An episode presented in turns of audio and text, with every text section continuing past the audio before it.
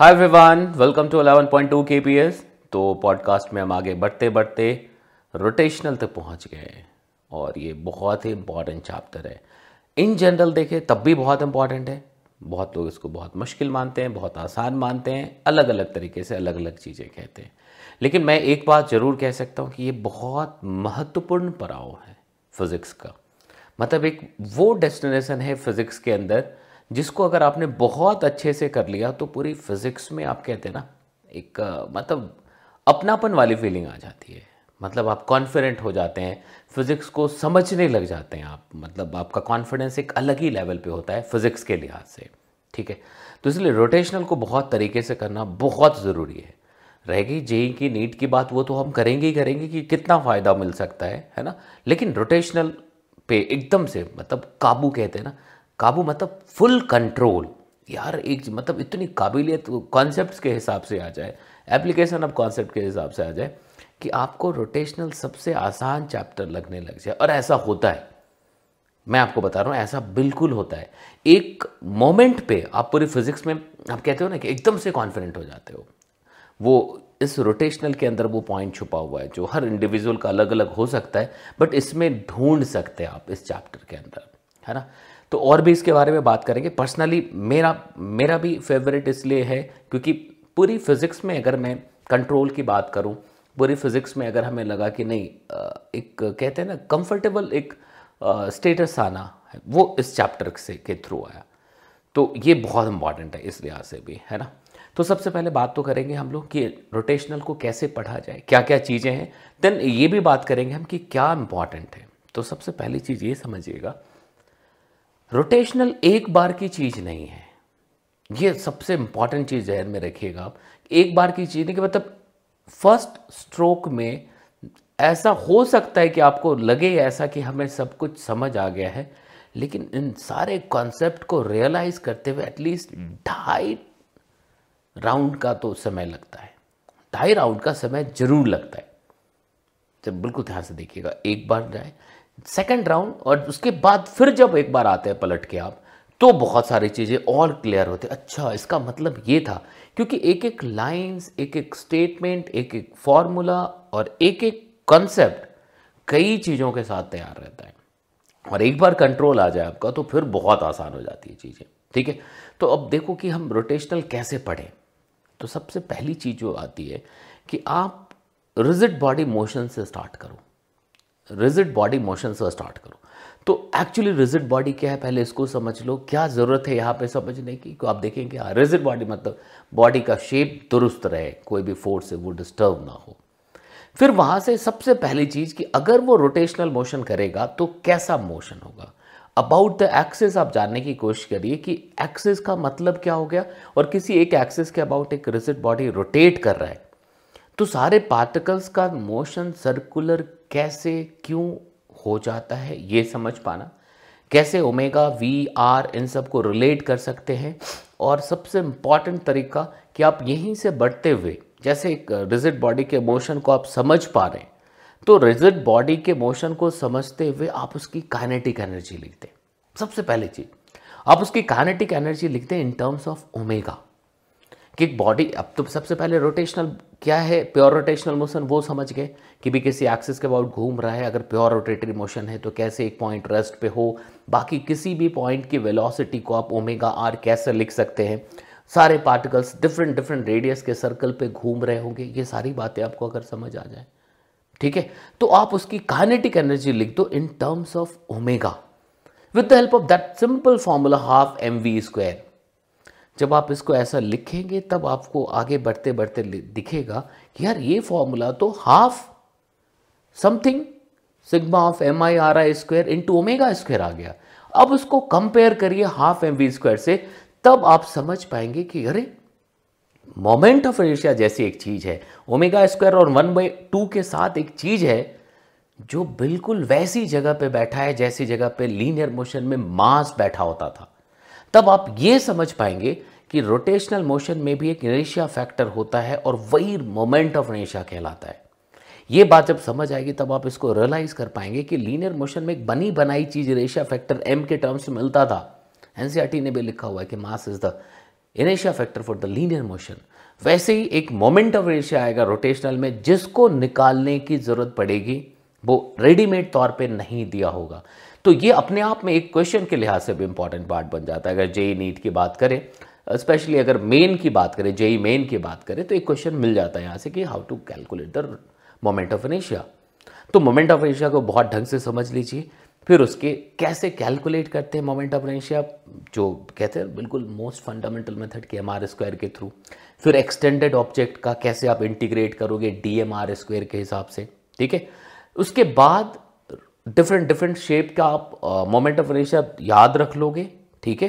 Then parallel axis theorem and perpendicular axis theorem को बड़े ध्यान से समझ लेना है। उसके डेरिवेशन पे बहुत ज़्यादा वैसे जाने की ज़रूरत नहीं है, लेकिन डेरिवेशन जब आप जानोगे तो तुम्हें आइडिया रहेगा कि कब कब ये एप्लीकेबल है, कब कब नहीं एप्लीकेबल है। तब आप समझ पाएँगे कि पैरल एक्सिस थ्योरम में क्यों सेंटर ऑफ़ मास के अबाउट मोमेंट ऑफ़ इनर्शिया होना ज़रूरी है, तभी I c plus m d square करके हम आई पी स्क्वायर निकाल सकते हैं। ये एक सबसे इंपॉर्टेंट चीज़ होगा, ठीक है?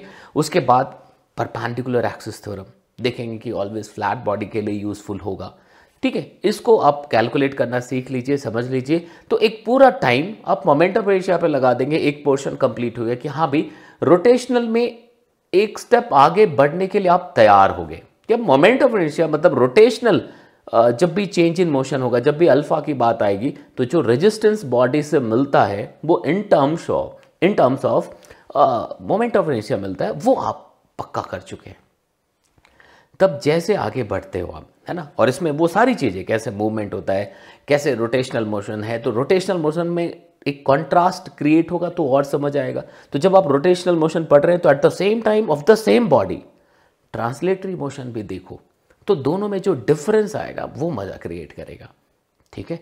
तब इसके बाद पहुँचेंगे कि अब अगर रिजिड बॉडी है तो उसके एंगुलर वेलोसिटी को चेंज करने के लिए मतलब अल्फ़ा लाने के लिए क्या करने की ज़रूरत है?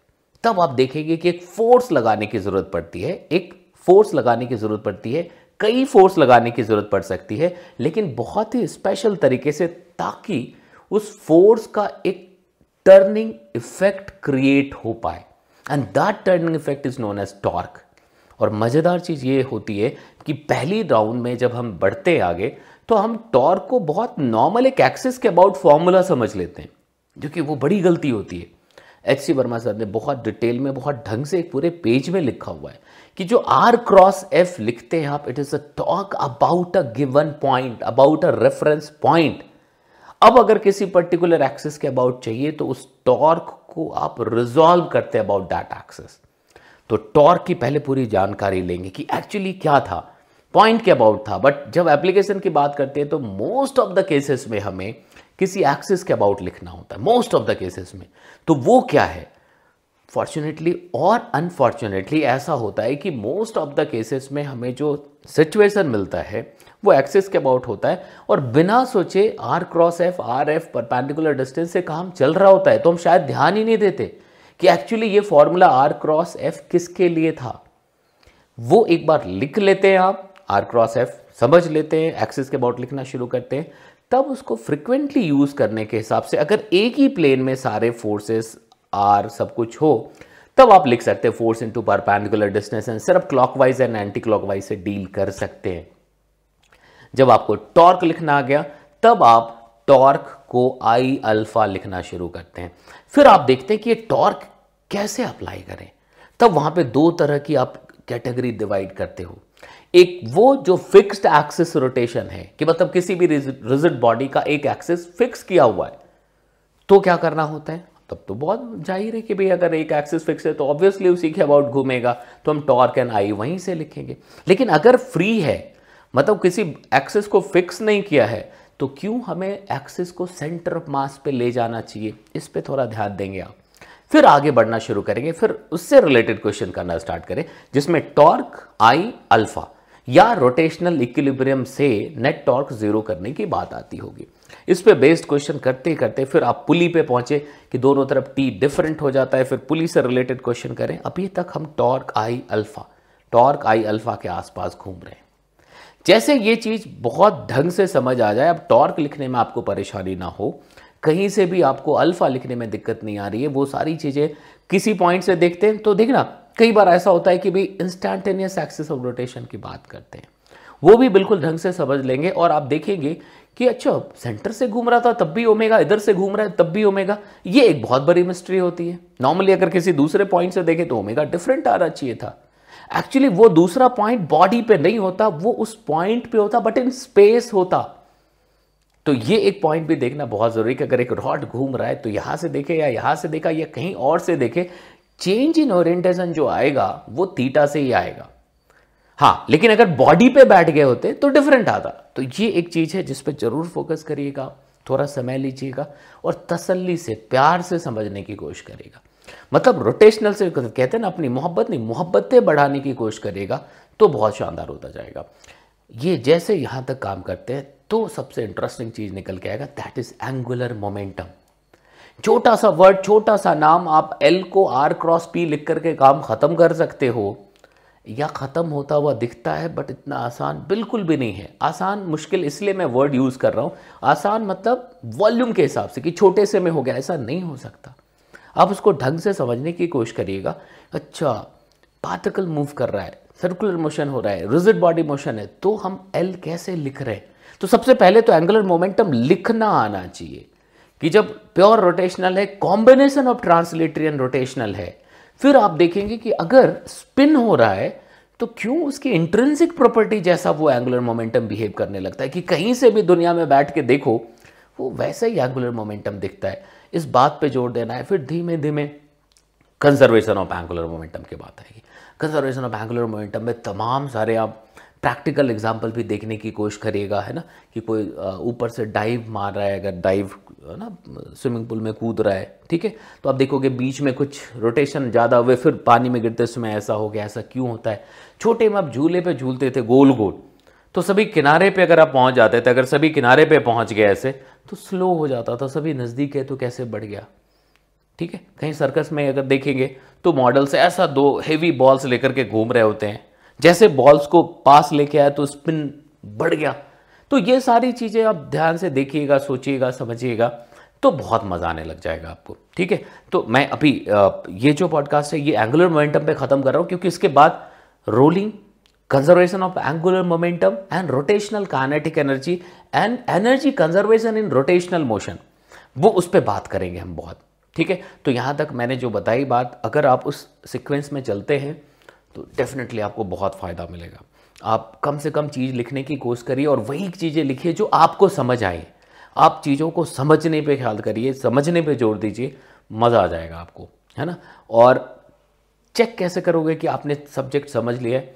कोई भी क्वेश्चन जब सॉल्व करते हैं टाइमिंग मत देखिए, लेकिन फ्लो देखिए। वो फ्लो स्मूथ होना चाहिए। जुगाड़ नहीं होना चाहिए किधर से जुगाड़ किया आंसर देखा, वैसा। शुरुआत में होता है, वो नेचुरल है। लेकिन विद द टाइम देखते ही फिलॉसफी उस क्वेश्चन की पता लग जाए कि एक्चुअली क्वेश्चन बनाने वाले ने क्या सोचा होगा। वो क्या चेक करने की कोशिश कर रहा है कि तुम्हें आई लिखना आता कि नहीं, तुम टॉर गलत तो नहीं लगाना चाहते हो, तुम ये तो गलत नहीं कर रहे हो, ये चीज़ें। ठीक है? तो ये बहुत इंपॉर्टेंट चैप्टर हो जाएगा इस हिसाब से। ये आपको कॉन्फिडेंस दे देगा। अगर आप एक बार परफेक्ट हो गए ना, ये गलती मत करिएगा कि सब कर लेते रोटेशनल बाद में कर लेंगे। पर्सनली मैं ये बिल्कुल सजेस्ट नहीं करता हूँ।